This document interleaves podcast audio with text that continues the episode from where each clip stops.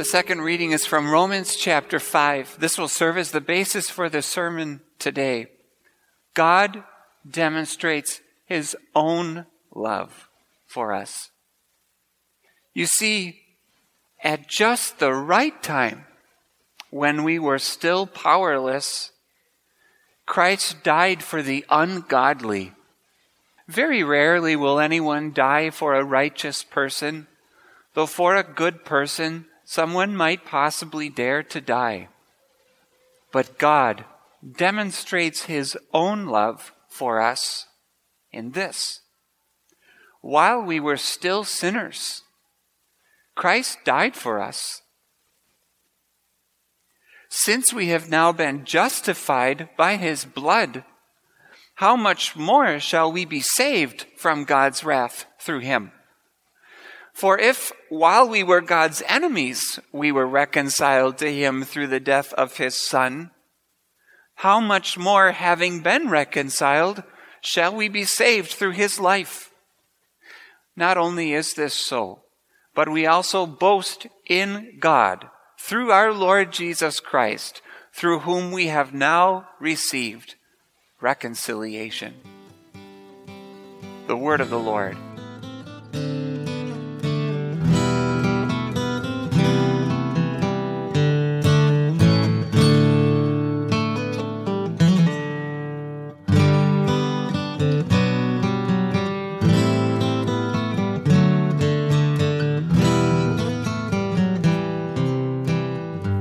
Grace, mercy, and peace be yours in abundance through our Lord Jesus Christ. Every decade, trends change, and so do status symbols. But our status symbols that we latch onto and our own status, that is, where we stand in relationship to other people, depend on the eye of the beholder, wouldn't you say? A guy was down on his luck and needed money. He knocked on the door of a house. Ma'am, do you have any work for me? I need to earn some cash. She said, Sure. Here's a can of yellow paint. You can paint the porch around back. He came back a couple hours later. She said, You're done already? Yep. But I have to tell you, it's not a Porsche, it's a Ferrari. Her status and status symbols were, in her view, her house and her car. For him, not so much. But our status in relationship with God is what counts the most we can take a look at our status symbols and figure that we're looking at them through human eyes and perceiving them with our human brain power, and we get from that maybe a sense of where we stand with others. But our Lord Jesus puts all of that into perspective when he said this What good is it for someone to gain the whole world, yet forfeit their own soul? Or what can a person gain and give in exchange for their soul? He also said, Life does not consist in an abundance of possessions. When all is said and done, what really counts is not so much our standing, our status in relationship to other people, but our status with God, our standing in relationship to Him. And in order to have certainty about our status with God, we need to root around in the Holy Scriptures to determine what He has to say about that. Sort of like opening up a dusty old big treasure chest and digging around in there to find a bazillion dollar diamond. When the dust settles, our status with God, this whole business about having status and standing with Him, can be summed up with one word reconciled. But that may be a term that's confusing to some and may even have veteran Christians at sea For me to say that our status with God is summarized with the word reconciled might be as confusing as saying the incarnate second person of the Trinity satisfied God's justice by his active and passive obedience, culminating in the vicarious atonement. His exinanition, followed by his subsequent exaltation at the resurrection, underscore the certainty of universal and objective justification, which is the basis for our subjective justification and the continuing motivation for our sanctification. All of what I just said is true, but may not be so helpful if you don't know what the words mean. And so it is with this term reconciled to summarize our status with God. If you don't know what the word means, well, it won't really be so helpful. Look it up in the dictionary and you'll find something like this. Reconciled is a restored friendship. Well, that, that helps a little. But if you really want to understand what reconciled means, then watch this rosebud labeled reconciled bloom in the magnificent paragraph we have before us today, which was the second reading you heard from the lectern in Paul's letter to the Romans in chapter 5. Our status with God equals reconciled. Let's say you are working in an office setting. You get to know most of the folks there. You get along with everyone fairly well all except that one guy whose office is down the hall. It's just, you can hardly stand him. He's the kind of guy who thinks his jokes are funny and nobody laughs.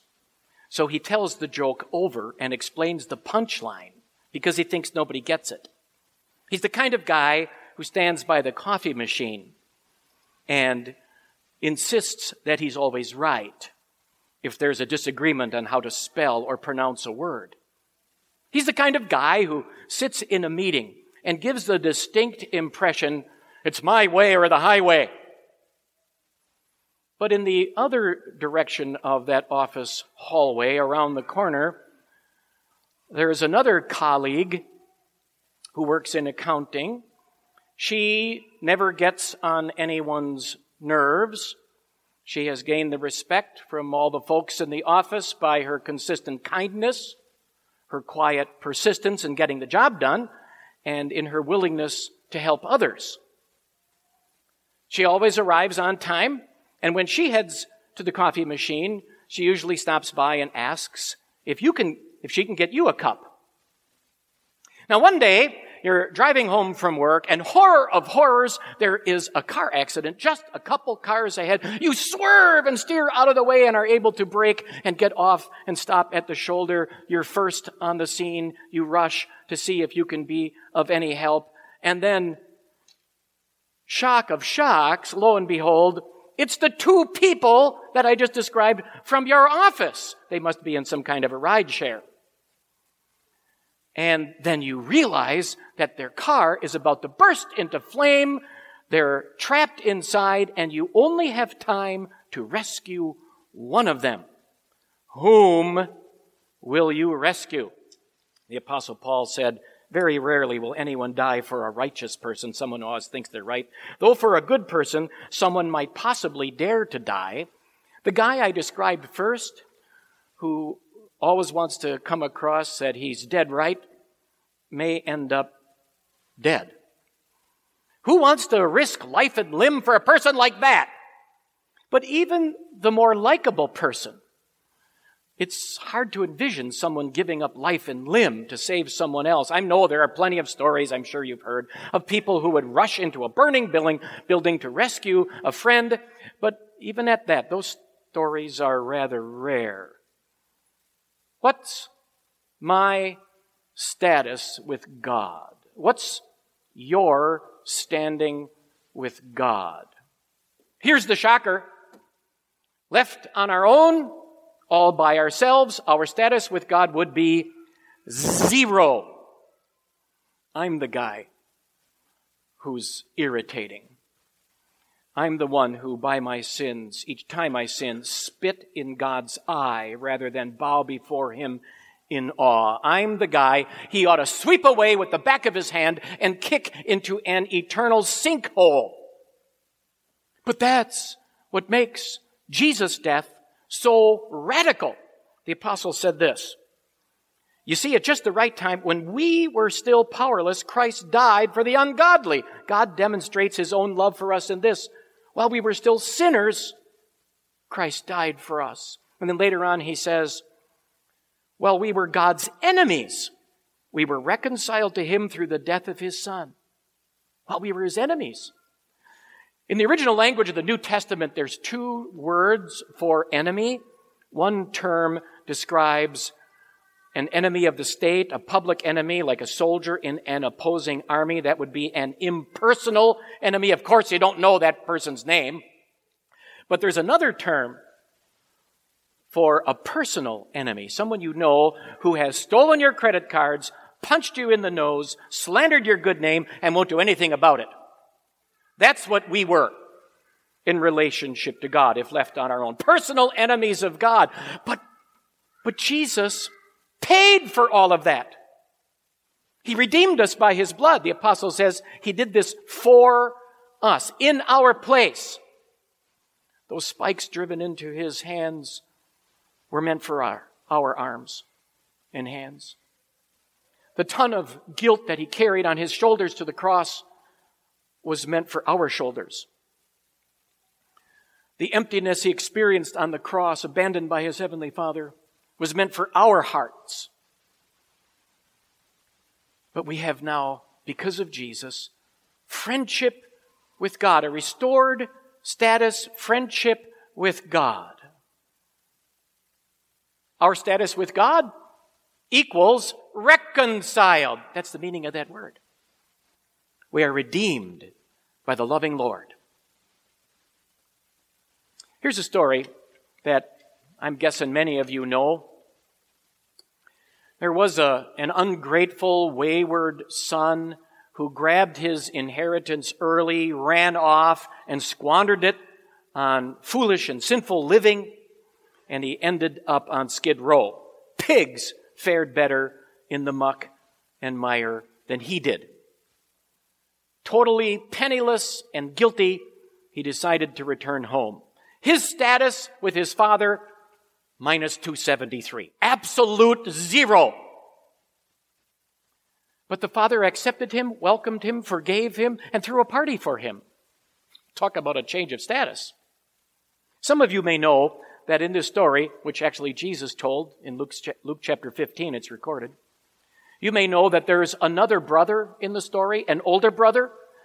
He remained at home, and when his younger brother came back, he didn't rejoice. He was filled with jealousy. Now, I'm going to add a little ending to this story, which is not in Jesus' account in the Bible. Let's say that the father died, and at the funeral, the older brother shoots off his mouth to the younger brother. And he says, Well, you know, dad was kind of losing it at the end. He was getting senile. And even though he has restored your status in this family, he really didn't mean it. And you can't stay here, and you're certainly not going to get any more of the inheritance. Now get out. And just like that, miracle of miracles, the old guy lying in the coffin comes back to life, sits up and says, I'm back. I heard that, and I'm going to make sure that what I want to give to my younger son, he really gets. Impossible, you say? Nothing is impossible with God. If Jesus stayed dead, we would start asking questions. We would start asking something like, well, I know Jesus gave me renewed status and cleared my, cleaned my slate by his death, but if he's still dead, is he still paying for my sins and not done yet? If he stayed dead, will my status with God renewed, will it last?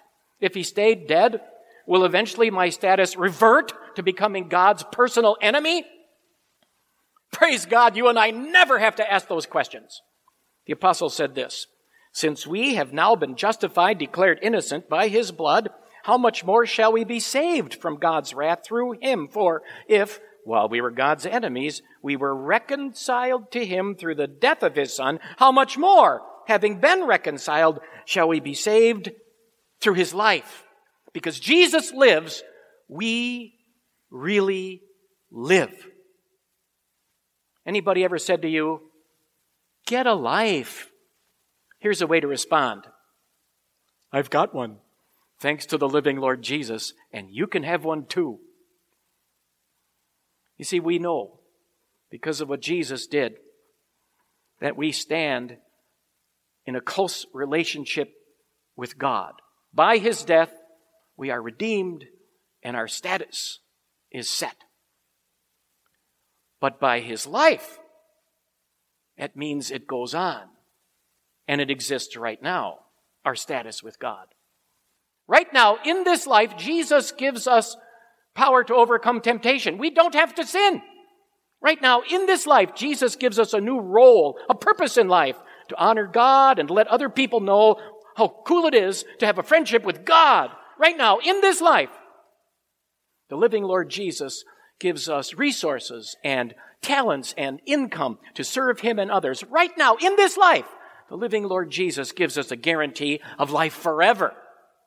Our status with God equals reconciled. That means that we are resurrected spiritually and eternally by the living Lord.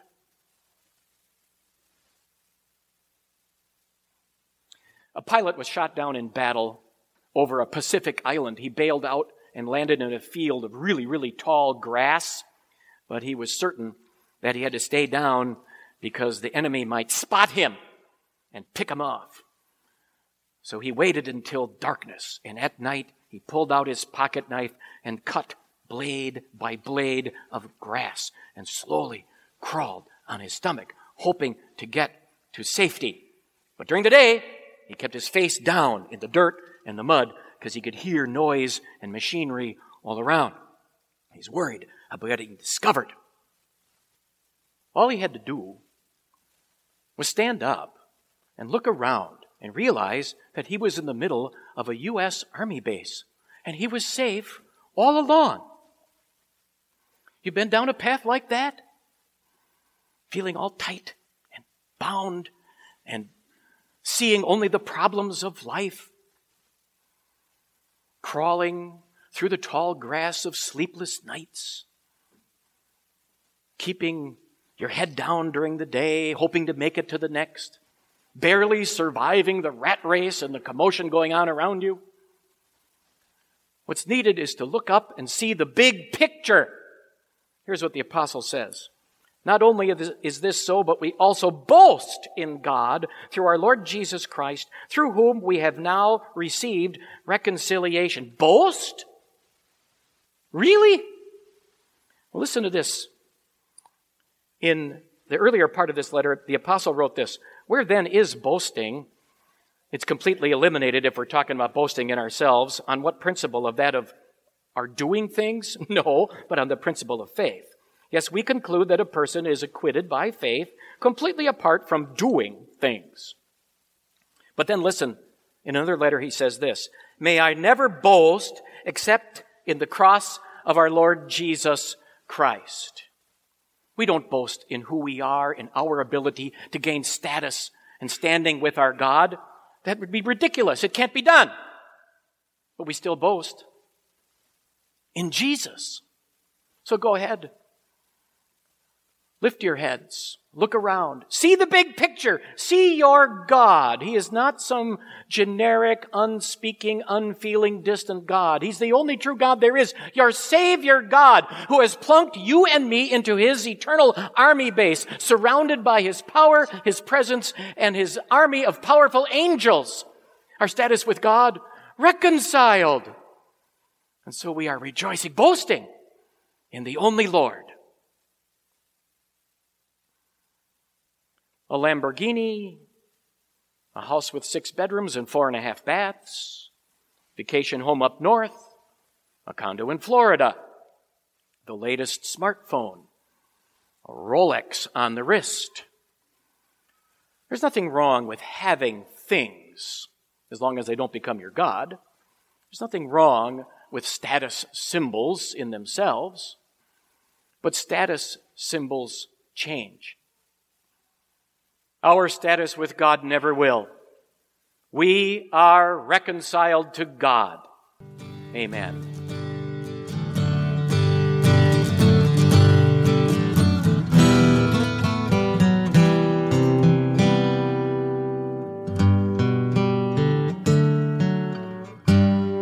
The Lord bless you and keep you.